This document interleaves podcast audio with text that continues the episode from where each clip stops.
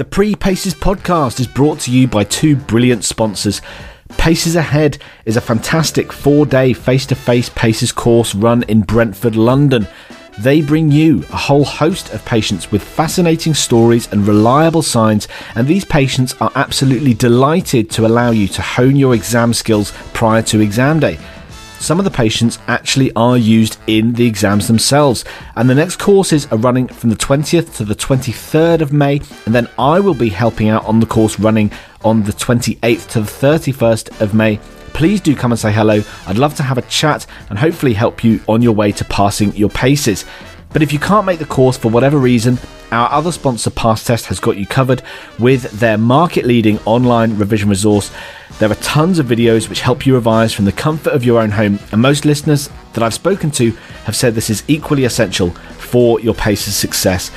But that's enough for me for now. Let's get into this week's episode of the Pre Paces podcast.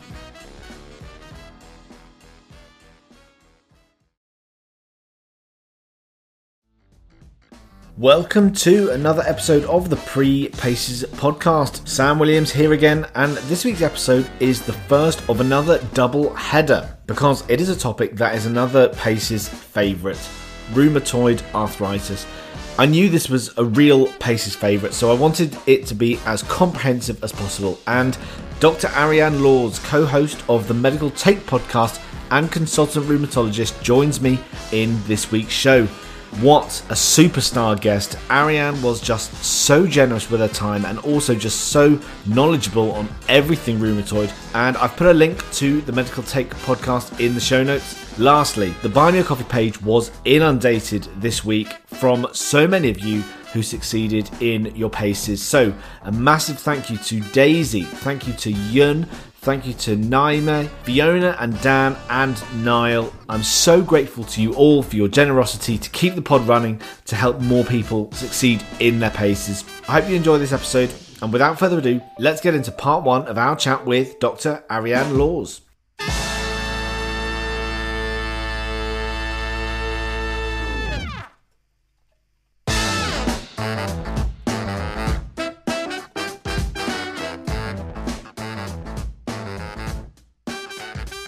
Welcome to the Pre Paces podcast with me, Dr. Sam Williams. And today we're covering another one of the classic Paces topics. We know that this comes up time and time again in the exams, and it's rheumatoid arthritis. And I'm delighted to welcome to the show another member of the medical podcasting family. I'm joined today by Dr. Arrianne Laws a consultant in rheumatology and general medicine at the Royal Alexandra Hospital in Paisley, near Glasgow in Scotland. She's also the host for the Medical Take podcast, produced in conjunction with the Royal College of Physicians and Surgeons of Glasgow.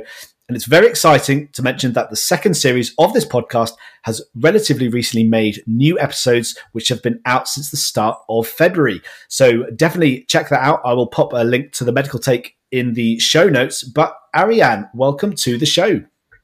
Hello, nice to be here. And Arrianne, let's just start off talking about the Medical Take podcast. It's something which I was aware of even before uh, in- inviting you to come onto this podcast.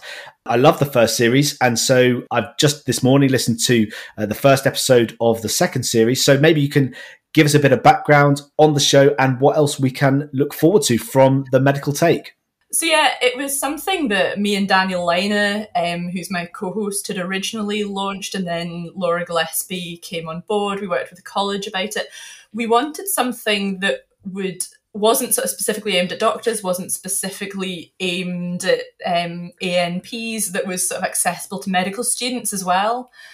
That covered a broad range of topics, everything from um, we've done sort of feedback topics, how to give clinical feedback as well as dealing with big topics like chest pain. And in the new series, we've got seizures. We're going to be talking about cognitive biases in medicine, common arrhythmias, chest pain in pregnancy, and various other sort of things like that. Like the things that will tick off bits of the curriculum, but also with good experts and people who can talk about it and interesting things as well that help sort of develop you as a clinician of whatever stripe.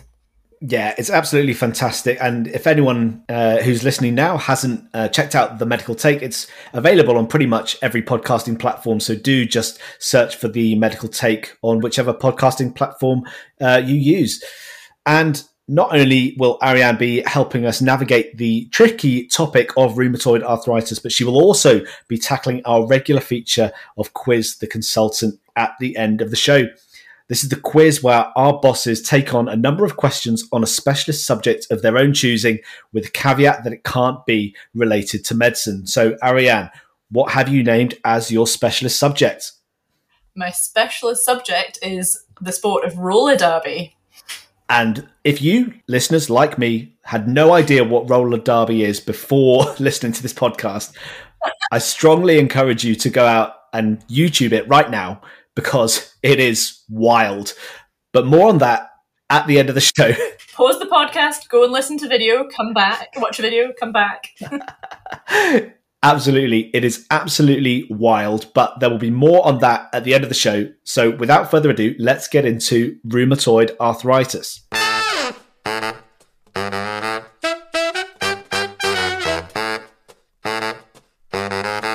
Rheumatoid arthritis is one of those PACES topics which we know comes up time and time again, and it's got all the hallmarks of patients which are suitable for PACES. They they're relatively low risk to bring in time and time again. They've got stable signs which are unlikely to change. It's a multi-systemic condition with overlap with many differential diagnoses which may be implicated, and overall it's relatively common. So if we can start off, how might rheumatoid arthritis be presented in a PACES style scenario? Yeah, so you're right. It is an absolute chestnut of the exam, easy patients to bring in. So whether that is as somebody who, you know, you're presenting with somebody presenting with new joint pain in an outpatient setting or to a general medical type clinic, or if it's somebody they're saying has no is known to have rheumatoid arthritis and is on treatment who maybe is having problems with that treatment or something else. So whether you're trying to figure out what the differential is, or actually you're given what they've got and you've got to sort of look for complications of disease or treatment. And also one of the things that I've heard when people are trying to pick patients is actually knowing whether somebody has active synovitis or not is another thing. So being able to assess disease activity. Yeah, fantastic. And I think the other thing which comes with this is that the the slickness of your examination and the systematic approach to the full assessment the comprehensive assessment of a patient with rheumatoid is just something which examiners will be looking for you to execute in this station. And it's really important. This is a, a, really common station, so it's something our listeners will have to dial into absolutely precisely. So we've talked about how it might be presented. So, and the thing I should add in as well, it, it's probably most likely to be what we are now calling a station five, but by the end of 2023 will probably be one of our brief clinical consultations. You may find signs elsewhere I'm thinking mainly the respiratory examination station if you find a patient with interstitial lung disease, but focusing on rheumatoid as a whole condition, you're most likely to find it in those comprehensive assessments, the station fives, or if you're listening after the introduction of the new PACES format, the longer consultation stations. So we're going to approach this, Arrianne, as a patient presenting with painful hands, which may well be the lead in that you're given uh, in a uh, in a comprehensive assessment style scenario, a consultation type scenario. So, how do you approach a patient presenting with painful hands in the first instance when you're taking a history? What are the what are the typical questions that our listeners should certainly ask about? Yeah, so I guess you're sort of leading in with an open question um, around about why it is that they're there, or you know, I hear you've got sore joints. Tell me a bit about that, and let them do a bit of the talking about you know they'll have a script of what it is that they're meant to cover. So they'll give you however much of that script they decide to give you at that point. Then, when you're sort of focusing in to try and sort of tease out is this inflammatory, is this not inflammatory, what are they getting at here? You're wanting to find out how long have they had symptoms for, what time of day those symptoms might be worse at getting at sort of early morning stiffness. Do they wake up and sort of takes them half an hour to get going at all. Which joints is it that it's been affecting? Like, is it the classic small joint symmetrical polyarthritis, or is it just one knee, uh, you know, a sort of large joint oligoarthritis type picture? But you can get single joint presentations of rheumatoid, and I've seen it happen before, but usually it is that, and particularly if it's somebody picked to be in an exam, we're going to be going for the sort of small joint symmetrical polyarthritis. Have the hands changed in appearance? Like, do they actually look different? Because often people, you know, people will say the hands are swollen, and actually, it wouldn't be the first time that in a clinic setting I've had somebody and it's actually carpal tunnel syndrome and it's numbness they're describing it as that like fat lip when you've been to the dentist and you've had local anesthetic put in. It's actually the sensation of swelling as opposed to actual swelling. Any appearance of nodules and things, and obviously in a clinic setting again, you'd hope to present prior to having developed nodules. And actually, really crucially, you know, taking the patient as a whole, asking about effect on work and function, you know, do they live alone? Have they been completely unable to fasten a bra for the last however long? Have they not had a cup of tea for three weeks because they can't lift a kettle full of water? Things like that, and actually around work as well, because that clinically is really important because half of our patients at two years, even as good as we are at treating rheumatoid now, aren't in work. So actually knowing what they do and trying to target that early in the consultation is important. Yeah, absolutely. And really important as well as asking about function is also asking about work. And often I've found that's the thing which they're most concerned about. And they'll often have a job which requires manual dexterity. There'll often be a seamstress or a, a secretary that needs to type or something like that. So always worth uh, specifically trying to elicit those concerns. And then as we've approached our history, focusing on the joint pain, we'll need to think about the multi-systemic effect of rheumatoid and the extra articular manifestations of rheumatoid. Once we've established the the history of, of joint pain. So what are the types of uh, associated symptoms which patients can report in a patient presenting with joint pain which might make you think is this an extra articular manifestation of rheumatoid or actually is this pointing away from rheumatoid and maybe one of our differential diagnoses yeah, so I mean, as part of your examination later on, you'll be looking for this as well. But I do always ask them do they have psoriasis? Is there a first degree relative with psoriasis as well? Or have they noticed like a flaky scalp? Because it wouldn't be the first patient who hasn't been aware that actually they had psoriasis, but they've just always had this funny rash on their forehead. Have there been any changes in bowel habit to suggest something like an inflammatory bowel disease associated with enteropathic arthritis? Have there been any eye symptoms suggestive of anterior uveitis? Or I guess the other thing would be much less commonly seen now, but scleritis, so painful, acutely painful, usually just one eye. Have they had any breathlessness? Again, usually a sort of later sign. You talked about sort of interstitial lung disease. Have they had a dry cough? Have they been tired? Are they more breathless? And yeah, the sort of um, the can't see, can't pee, and can't climb a tree of reactive arthritis? Like, have they got joint pain associated with dysuria and, um, again, anterior uveitis? Or not the first time I've seen somebody with polyarticular gout presenting as um, rheumatoid, and whether or not you know, have you got a history of gout? Have they got these sort of funny lumps that have appeared over the sort of usually extensive surfaces, tops of ears that are tophi kind of thing? So people sometimes have even say, yeah, no, I've got this lump on my finger here that just started oozing this creamy coloured weird stuff coming out of it. And actually, like if they say that, then you're thinking that's a tophus that's burst kind of thing. So that would be the sort of kind of things I'd be asking to tease out the sort of other bits as well as sort of family history just in case. Yeah, fantastic. And just going back briefly to the distribution of symptoms and, and joints affected, how does the uh, variability of joint distribution narrow down into where you're thinking of in terms of a dis- differential diagnosis? Because I think there is a a typical presentation of these conditions. And i know it's we're trying to make a, a grey picture into black and white and it doesn't always present that way but there are typical presentations of these various uh, arthritides. So i wonder if you can just talk us through how these psoriatic arthritis patients or these enteropathic uh, arthritis patients uh, how they typically present. Yeah so um, I've already said that rheumatoid arthritis, and particularly the patients that you'll see in exams, it's likely to be a small joint symmetrical polyarthritis, particularly in the hands affecting the MCP and PIP joints. psoriasis and psoriatic arthritis is a great mimic. So it can look like seven different things. So sometimes you have patients who do have a symmetrical small joint polyarthritis, but actually, often the thing that will help you differentiate is that it's affecting the DIP joints more so than the PIP joints, but also the MCP joints, and it can be symmetrical like that. You can get the sort of obliterans sort of appearance where people are getting telescoping of things very quickly early onset. Sometimes patients with psoriatic arthritis present with a monoarthritis so often a large joint like a knee or an ankle.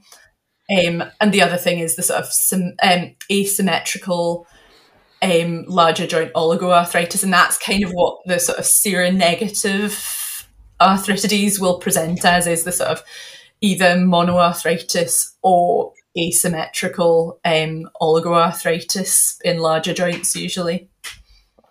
Yeah, fantastic. And I and I guess the important thing for our listeners, and I tried to allude to it before, is that there is a typical presentation, but not everything presents typically. So it's important to have an open mind and always consider that not everything presents typically, but there are characteristic presenting patterns. And it's important to try and clearly differentiate, and that will at least demonstrate to your examiner that you have a knowledge of how these uh, seronegative arthritides present. And so, if we talk about extending the history into our uh, systematic approach that we always take when we see any sort of patient, there are other parts of the history that you briefly mentioned, talking about the family history.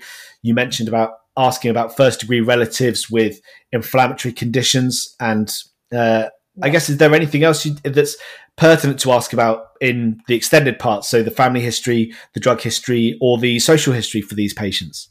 Yeah, so um, thinking about any other associated autoimmune conditions that family members might have, um, you know, because you can get inflammatory arthritis with lupus and things as well. Like it's not the first person that it turns out they have lupus instead. Any other inflammatory arthritis, particularly if every if it's a female patient you've got in front of you, and every other woman for the last four generations has developed rheumatoid arthritis, you want to know a bit about the history of that patients will often have tried other things, like tried analgesia and things to try and help the symptoms before they present to the clinic. So, what have they done to try and improve their symptoms? I'm specifically referencing drugs, so whether they've been taking anti inflammatories, whether the GP has given them a course of steroids in advance, you know, even if they've tried sort of treating it themselves by, you'll often patients will say that they try in the morning, they'll run a sink of warm water and put their hands in it to try and ease off the sort of early morning stiffness. Cool packs as well, they'll often have tried to help with symptoms in advance of attending clinic. So always ask about that. And when we get onto the social history, you're asking about alcohol, partly to do with effects of treatment and impacts on treatment. Also, if we're sort of thinking gout, obviously it's not the only driver of gout, but if we're thinking about differential diagnosis, smoking, particularly in rheumatoid arthritis, because of the association with um, citrullination of proteins within the lungs and therefore anti CCP antibodies, which are probably directly um, pathogenic in the synovium.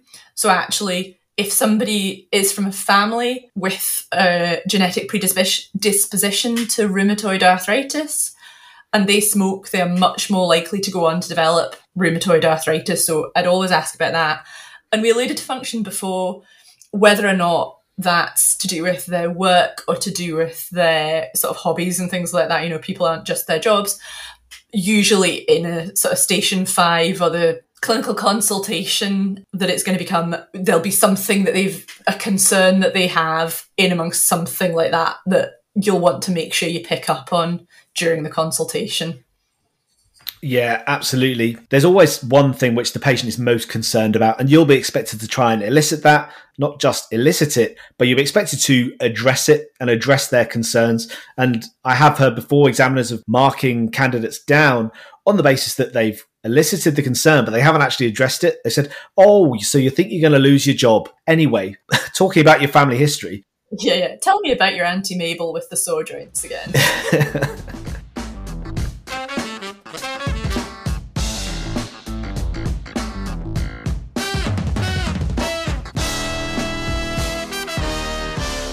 So, if we change tack, Arrianne, just slightly, we've discussed our uh, approach to history taking for a new patient who's presented with joint pain, maybe for the first time. We're going to change tack slightly to a patient with known rheumatoid arthritis.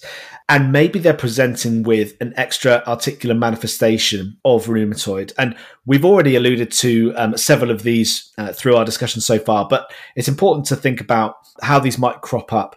And so what other possible presentations or what possible symptoms might someone with rheumatoid complain of if it's not joint pain? What might they present with? Yeah, so obviously the big one which I have mentioned is interstitial lung disease. So the patient referred from the respiratory clinic, not the first time a patient's come to us having had a uh, nodule biopsied, and it turns out to be a rheumatoid nodule in the lung, and that's how the diagnosis of rheumatoid arthritis is made. Um, but whether they present breathless, if when you get onto examining them, they've got bibasal fine creps of fibrosis, evidence of pleural effusions. They may have eye symptoms. I mentioned scleritis and the pain of scleritis and the potential for sort of globe rupture with that.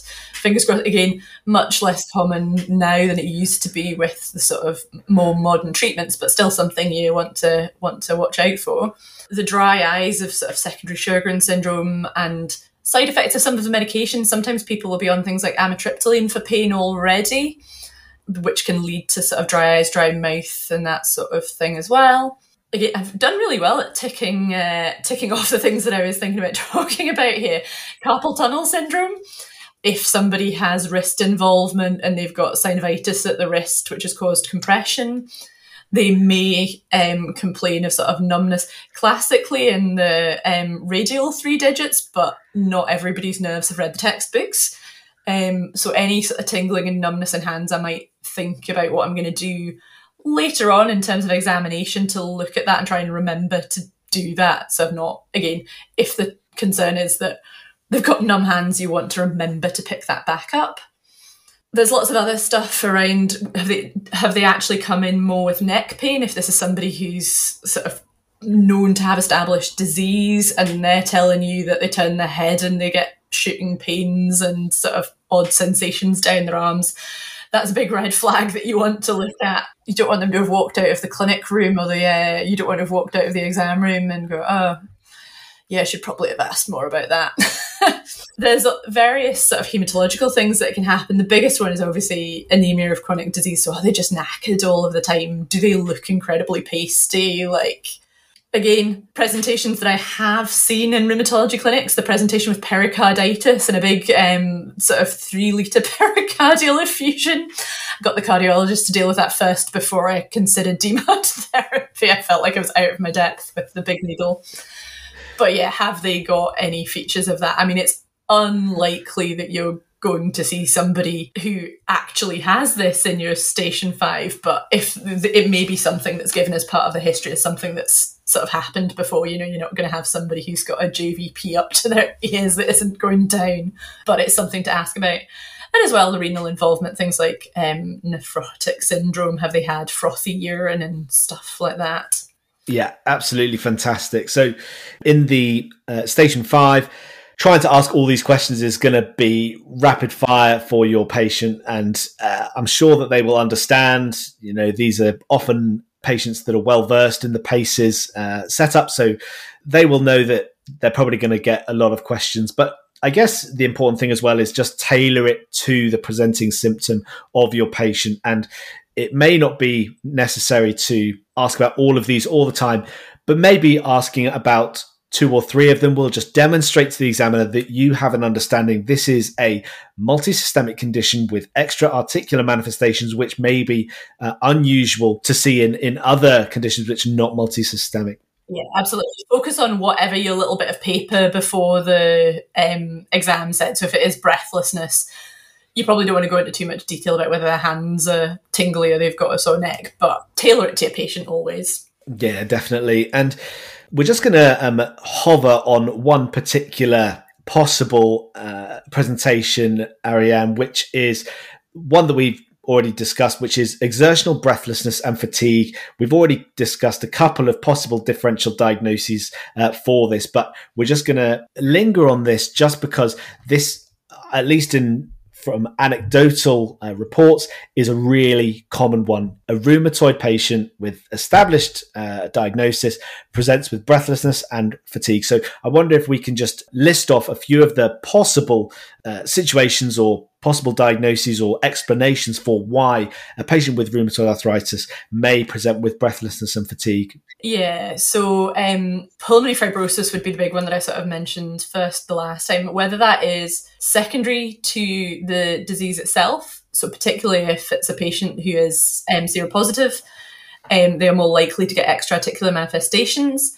Also, the thing we warn people about when starting methotrexate, methotrexate pneumonitis and scarring from that usually happens within their first year of treatment. So you're wanting to ask this patient in your consultation, how long have you been on the methotrexate for? When did this breathlessness start? And sort of have a think about what investigations you're going to suggest in the next sort of part of the exam if they are on the methotrexate. Anemia, we mentioned as well as various different uh, sort of reasons that could happen. Particularly anemia of chronic disease would be the sort of big one, um, but maybe treatment related as well, particularly if they've been on anti inflammatories and they've been getting lots of indigestion, they've maybe not been on a PPI or not been taking it, or are just prone to sort of ulcerative disease. Yeah, fantastic. And then the next thing, which, well, what I was going to discuss is being aware of, of systemic symptoms such as uh, fever, weight loss, fatigue, which could also um, crop up in, in various guises in a rheumatoid patient. So, what might the sort of explanations be, or what should our listeners have their uh, ears pricked up for as, a, as an explanation of, of these sort of systemic constitutional symptoms? Yeah, so the big one, particularly in people who have active rheumatoid arthritis, that you have the same risk. It's about a twenty percent increased risk of infection in a patient with active rheumatoid arthritis compared to somebody who doesn't have active rheumatoid arthritis as being on methotrexate sort of DMARD therapy. So you're looking for symptoms of infection, which could be due to myelosuppression because of disease or because of pancytopenia because of drugs as well. If this is a patient with established um, rheumatoid Pace's classic Felty's syndrome, um, which is your patient with rheumatoid arthritis who has splenomegaly and neutropenia, and again more prone to infections. And you want, you know, you're not going to examine the abdomen of every single rheumatoid patient that you see in Paces, but if this is part of it, I'd at least offer to do that. And if it's if you're sort of barking up the wrong tree, the examiners will tell you you don't need to sort of go uh, exposing the patient like that. And yeah, literally any other thing that gives you fever, weight loss, and fatigue, um, cancer, subclinical infection, a different diagnosis that's cropped up in the background, you know. And I think that's where it becomes really difficult because patients with rheumatoid can get COVID, they can have cancer, they can have viral infections. And that's where it becomes really difficult in PACES because you don't know whether or not they're looking for something which is related to their rheumatoid, whether you're barking up the wrong tree, whether it's a red herring. So always just be open minded as to whether or not this is actually related to their rheumatoid or actually is this a, a, a distinct pathology entirely. Oh, and I should say as well, obviously, the risk of lymphoma with either treatment, but particularly with just rheumatoid arthritis itself, there is an increased risk of that. So yeah, if you've got somebody with fever, weight loss, and particularly if they've got sweats, you want to be um, sort of getting stuck into that in your history here. Yeah, excellent. And uh, Arrianne, one thing you mentioned earlier on is is about symptoms which may be suggestive of active disease. I don't know whether or not you think this might be better suited in the examination, which we're going to come on to next, or whether or not we can discuss it now as part of their history. But maybe a bridge between the two might be a good opportunity to discuss how you would assess a patient for active disease. Yeah, yeah. So a lot of it is obviously like what their joints actually look like, which we'll sort of go on to. But it's one of the things I always teach the medical students when we're talking about how to tell the difference between osteoarthritis, sort of degenerative disease, and inflammatory disease. There's that bit in the history that we talked about about early morning stiffness. So everybody as they get older can feel a bit stiff in the mornings, and I'm not saying that people with osteoarthritis don't have stiffness, but rheumatoid patients will often say, you know, at least half an hour, if not 45 minutes of just not really being able to get going yet. People sometimes have it for hours, and you'll have patients um, who are getting up at six o'clock in the morning to get to a nine o'clock appointment to actually just be able to physically dress themselves and get their breakfast and get out to the car and get to their appointment kind of thing. So that's the kind of big thing on the history that always makes me suspicious and inactivity gelling. So they've got themselves up and going. They've got to their appointment and then you're running half an hour late and they sit there for half an hour and they get up out of this 30 year old patient gets up out of the chair like uh, somebody's nan because you've had them sitting there for too long. So, yeah, lots about that. Loss of function. You know, most people who have a bit of osteoarthritis, it might be sore, but usually can get about their day and do things. But, you know, you'll have people who have changed to shoes that don't have laces on and have stopped wearing stuff with buttons on. I've started wearing like bralettes and things like that, or front fastening bras and things like that as well to get around the function that they've lost. Um, and also the acute onset. People with osteoarthritis still have had aches and pains on and off for years. It might have accel- it might have hit an accelerated phase, but it's not usually like night and day. You know, today compared to three months ago. That's what you're kind of looking for mostly. Yeah, fantastic. And so, if we move on now to the examination of our patients, now You've already probably taken a fantastic history, noting a lot of the things that we've been talking about, but the examination and the slickness of your examination is a real opportunity to uh, demonstrate your understanding of assessing these patients in a slick, effective, thorough, comprehensive manner. And so, starting off, the most important thing is just to ensure that the patient is comfortable. Ideally, in this sort of station, there should be a pillow in the room for the patient to rest their hands on. And the first thing, always with any type of examination, ensure you've got them exposed suitably, rolling up their sleeves, exposing their hands, wrists, elbows if possible, but really hands and wrists in a in a joint examination is going to be absolutely critical. And so um, Arrianne, when we come to uh, examining the hands, and this is obviously more suited to the first scenario we talked about, a patient presenting for the first time with new small joint polyarthropathy. One of the types of things which the the candidates absolutely have to cover during their examination of these patients. You're right. This is one of the things, particularly with painful conditions, I'd always ask: Is there a particular joint that's sore at the moment before I went and sort of laid hands on, both clinically and for the exam, so they know that you're thinking about it. From the end of the bed, you might notice um, some deformities if it's the sort of second case where somebody's had established disease. But you're looking to see are there hot, swollen joints? Do they have obvious nodules? Is there the rash of psoriasis? And actually, you know, you're barking up the wrong tree with rheumatoid arthritis here. Do they have any nail changes, particularly of um, of psoriasis, whether that's onycholysis, pitting, all of uh, sort of ridging and things like that as well that you might be looking for in the hands? So I always find when you think about what joints you're going to examine for this, I always think it's good to go to the the disease activity. So it's called the DAS 28 score, which is what we tend to use in clinic. It helps us decide sort of treatment escalation and treatment response. But the forms all have the wee picture of the wee guy with his uh, like joint circles to mark which joints are sore and which joints are tender. And I always think that's a good way of remembering which joints it is that a commonly affect and b you want to be having a look at in the exam. So you're wanting to look for any ulnar deviation at the MCP joints, the classic finger deformities of the swan necking, boutonniere's deformity, Z thumbs, I sort of mentioned rheumatoid nodules. Where are you going to see those? You tend to see them across the the sort of extensor surfaces, usually of the fingers, at the elbows as well. And usually they would have the patient exposed enough that they can you can sort of see their elbows because you want to be able to look for tophi as well. That's another classic place to see nodules as well, psoriatic rashes and things like that. We talked about carpal tunnel syndrome. Is there muscle wasting in the palms of the hands? You know, do they have um, wasting of the thenar eminences? Your established patient, have they got those really neat little um, plastic surgery scars of joint replacements in the hands as well? And I guess when we're talking about stuff that can give you sort of changes in the hands, whether there's thickening of the skin, the sort of tight, shiny skin of um, systemic sclerosis as well would be the sort of other thing on inspection that you're sort of looking for.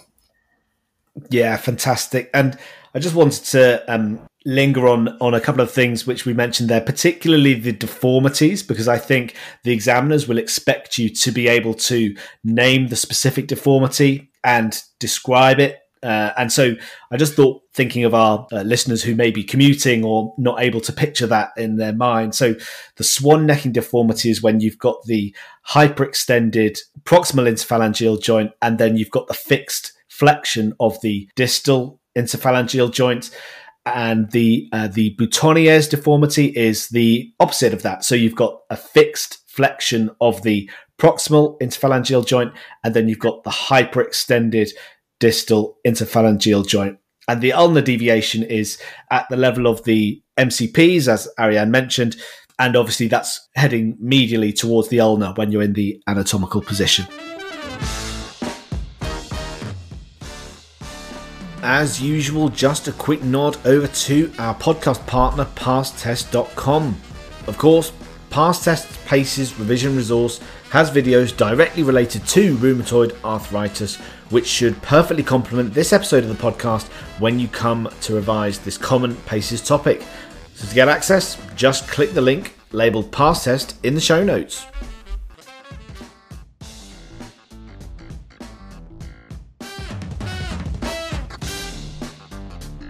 So, once you have inspected and hopefully noticed some of the abnormalities you've found, you've palpated the individual joints looking for tenderness, how would we perform a functional assessment for our patients?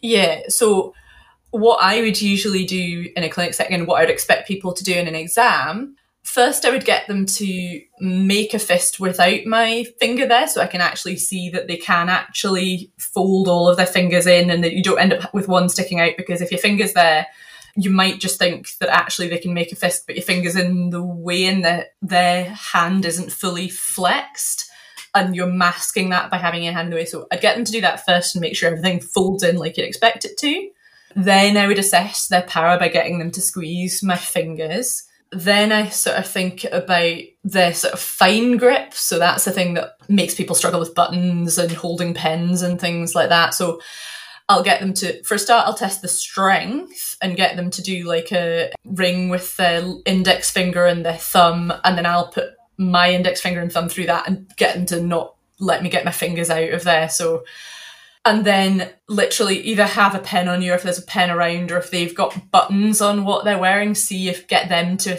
like try and undo it. In my paces exam i did actually get a patient with rheumatoid arthritis and she had really fancy brooch on her uh, top and i tried to get i got her to try and do that to try and unfasten that but there'll always be something where you can at least offer that if you've forgotten your pen that day and um, they'll say yes or no if if you know if one of your examiners has a pen instead just to make sure that you're making it clear that that's something that you'd want to assess. Yeah absolutely. And then moving on from your functional assessment more or less that's all you'd expect if you've got uh, the small joint polyarthropathy. We're unfortunately we're not going to cover the functional assessment of the larger joints because we're focusing on rheumatoid here today, but it's still important to think about what we mentioned earlier with regard to extra articular findings.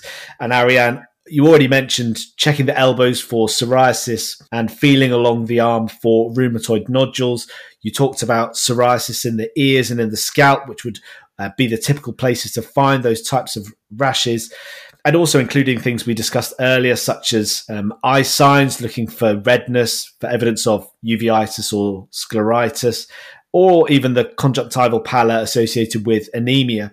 As we discussed earlier as well, briefly listening to the lung fields would just demonstrate that you have an understanding that pulmonary fibrosis can be associated with rheumatoid as well. And showing that you're able to do this relatively quickly shows that you have an understanding of the multisystemic nature of rheumatoid. So, once you get to the end of your examination, you'll be expected to present the patient back with your findings, followed by some common questions. And so, when we come to present our patients back to the examiner, Arrianne, we've already mentioned a number of the different uh, differential diagnoses that our listeners should be listing off. And importantly, I think they should be able to justify why uh, they might think it's rheumatoid or an alternative differential diagnosis based on their history. So maybe if you can just run through again a lot of the things we've already mentioned already, but what should be sort of top of your list in terms of your differential diagnosis when it comes to um, discussing these patients with the examiner? We've already talked about rheumatoid arthritis and how that's a sort of small joint symmetrical polyarthritis, particularly affecting the MCP and PIP joints.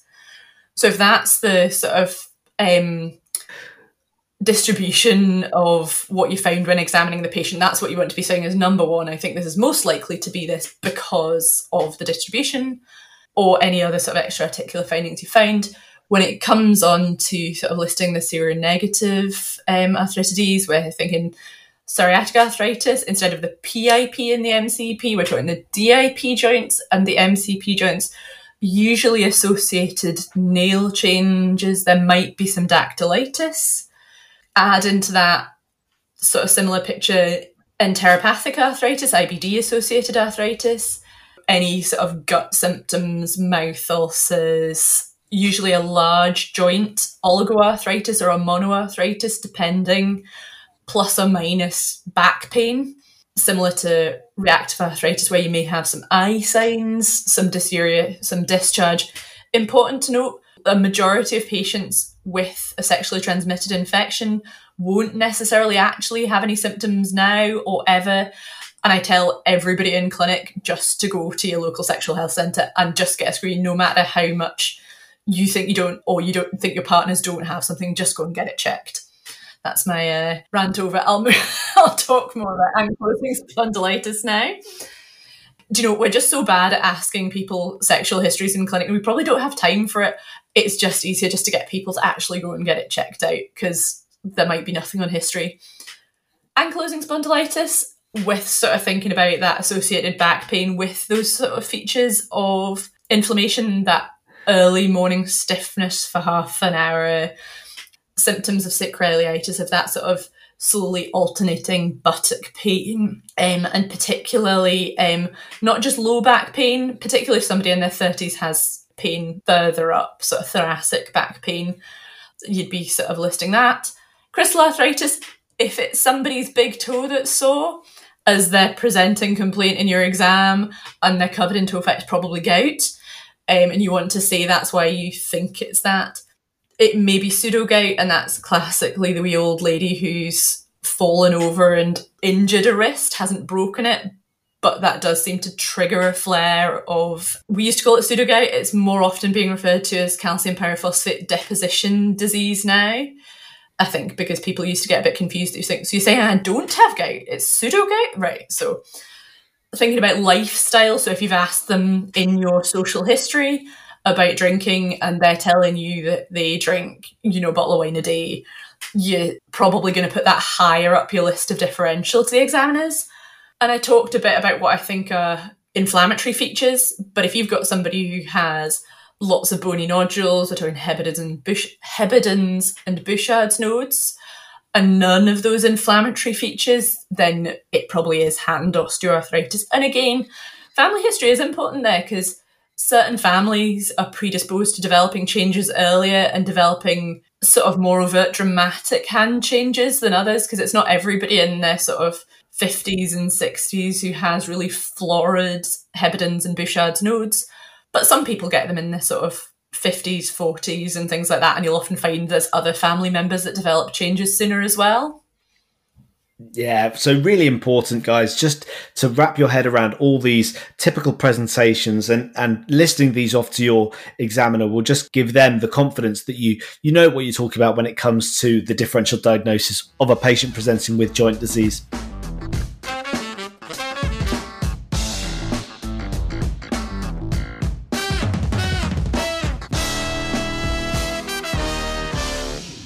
So that brings us to the end of part one of our chat with Dr. Arrianne Laws on rheumatoid arthritis. But Look out for part two, where we comprehensively cover the investigations, management, common examiner questions, and most importantly, a quiz the consultant topic not to be missed Arrianne's topic of roller derby.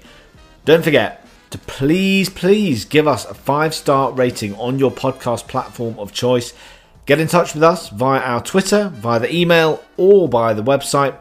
And of course, if you love the show and want to directly support us, it's buymeacoffee.com slash pre-paces podcast. But for now, we are just about out of time. I've been Dr. Sam Williams. We'll see you next time on the Pre-Paces podcast.